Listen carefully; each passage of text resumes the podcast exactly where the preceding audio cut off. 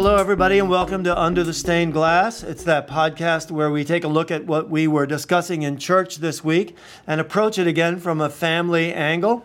I'm Pastor Chris, and this is my pal, Ms. Whitney. Hi, everyone. Our children's director here at Magnolia Park United Methodist Church. As always, I want to invite you to come and worship with us on Sunday mornings at 9 a.m. and 10:30 a.m. here in Burbank. And of course, you can worship with us always just by following the instructions on the description of this podcast. And you can also link to this sermon that we looked at this week from Acts chapter 24, where Paul is arrested and put in the custody of the Roman governor Felix. And it's fascinating that from this place of being in custody, Paul is actually protected by God and positioned by God to advance his mission for God. And as Ms. Whitney and I were talking about that story and that, that, that passage, we were thinking about how it is sometimes that in our lives and in our family lives, things are just not ideal. Yeah. And we can be praying and praying for things to change, whether it's a new job or an improved living situation or whatever that is. But still, how it's important for us to remember that even as we're praying for things to change, God is working in our lives right then right. to help us, like Paul, make the most of the moment that we're in, to really be our best for Him. So, the question we have today is how can parents make the most of the time that we have with our kids right now, even if the times in which we live are not ideal? And just to begin with, what does the ideal even look like?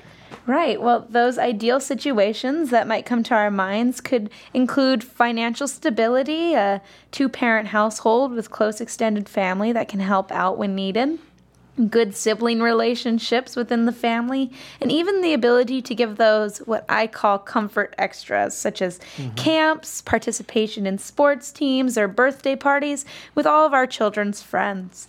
These are all wonderful and certainly can make life easier and more enjoyable. But we have to remember that these aren't always options for all of us, and that's all right. Yeah, and sometimes they really boil down to material resources. Right. But it's natural for us to make those comparisons too, to have that desire to do those things and give our kids the stuff that the world tells us we, we should be able to give them. Mm-hmm. Sometimes there's even just a little bit of fear that yeah. if we're not able to do those things, we're not going to be liked by our kids or seen as a disappointment to them. Mm-hmm.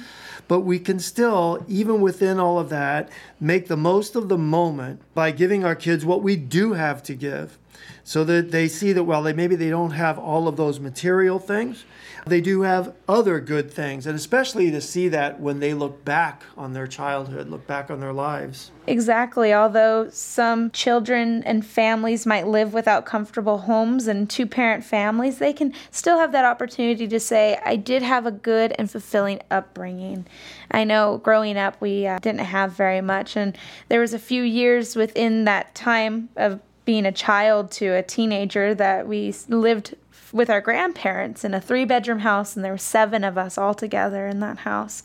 And I remember that we shared a small room, all my siblings and I, and we had very little. But we look back as adults very fondly on that time that we spent in that place and all that we learned there. I mean, the people that we got to see because we were in that place and had that opportunity to learn from, it was just really enriching to us. So we didn't have a lot, but it was a fulfilling and good upbringing. Mm. Yeah, it's good to come out of that and have the grace to be able to look back at our lives and see that even if it was hard, to see it with wisdom and in charity, to right. see that really God was at work in our families and not holding resentments against our parents or anybody else for what we could have had or what we think we should have had. Mm-hmm. So, how is it that we can give our kids? that kind of grace, uh, that kind of wisdom to look back someday with charity, no matter what their circumstances were. Well, this starts, and I know that we talk about this topic often, but it really starts with the mindset that we have as parents. In this situation, with our lives that are not as we would have expected or not ideal. We want to have gratitude, real gratitude for what we do have, even if it's not all that we want.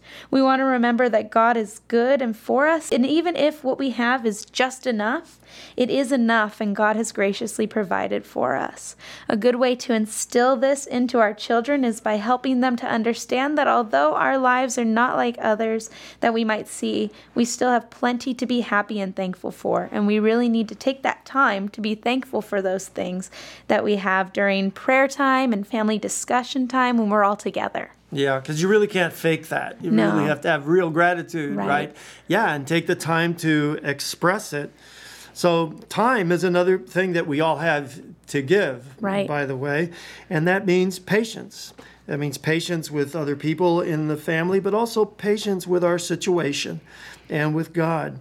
Patience gives us the grace, I mean, to really look at that small house, if that's what we've got, mm-hmm. and the limited funds or maybe the fewer opportunities, yet make the most of them. There are a lot of people out there with big houses that have lots of room, but also have parents that are working so hard that no one's home, no one's in the family, no one has time for one another. Kids can come home to an empty house and maybe that's not as good as coming home to a cramped house where people want to be. Right. Even if it's small, but just to have that that experience of people wanting to be there. I just think the more that we cultivate patience with our situation and patience with God, then the more that we're going to be willing even to have that kind of grace to open up that small house, if that's what it is, to lots of people. But mostly just to realize that God is providing for us and positioning us to make the most of the moment that we're in. Right, and we really need to have that trust in God as well in those situations. We know whatever God has in store, even if we wished our situation would change now, God has got it and His plans are for us. We have to really trust that the God we serve is not going to do anything to us out of malice or make us feel hopeless. And when we know this, we can be confident that our needs will be met and that we can really help our kids to see that as well. We want to create a standard in our household that says, when I pray, God listens, and when He listens, He makes a way. It might not always be our way, but it is always the right way at the right time. Our verse for today is Isaiah 55 8, and it says, my thoughts are nothing like your thoughts, says the Lord, and my ways are far beyond anything you can imagine. And that's what we really want to remember is that even though our situation might not look the way that we expect or we want them to look, we can always trust that God has something good in store for us. Hmm. So even if we don't have a lot, even if we don't have much, or we don't think we have much to give, we can really gift our kids this foundation for grace and real happiness when we give them a home that's filled with gratitude and patience and trust in God.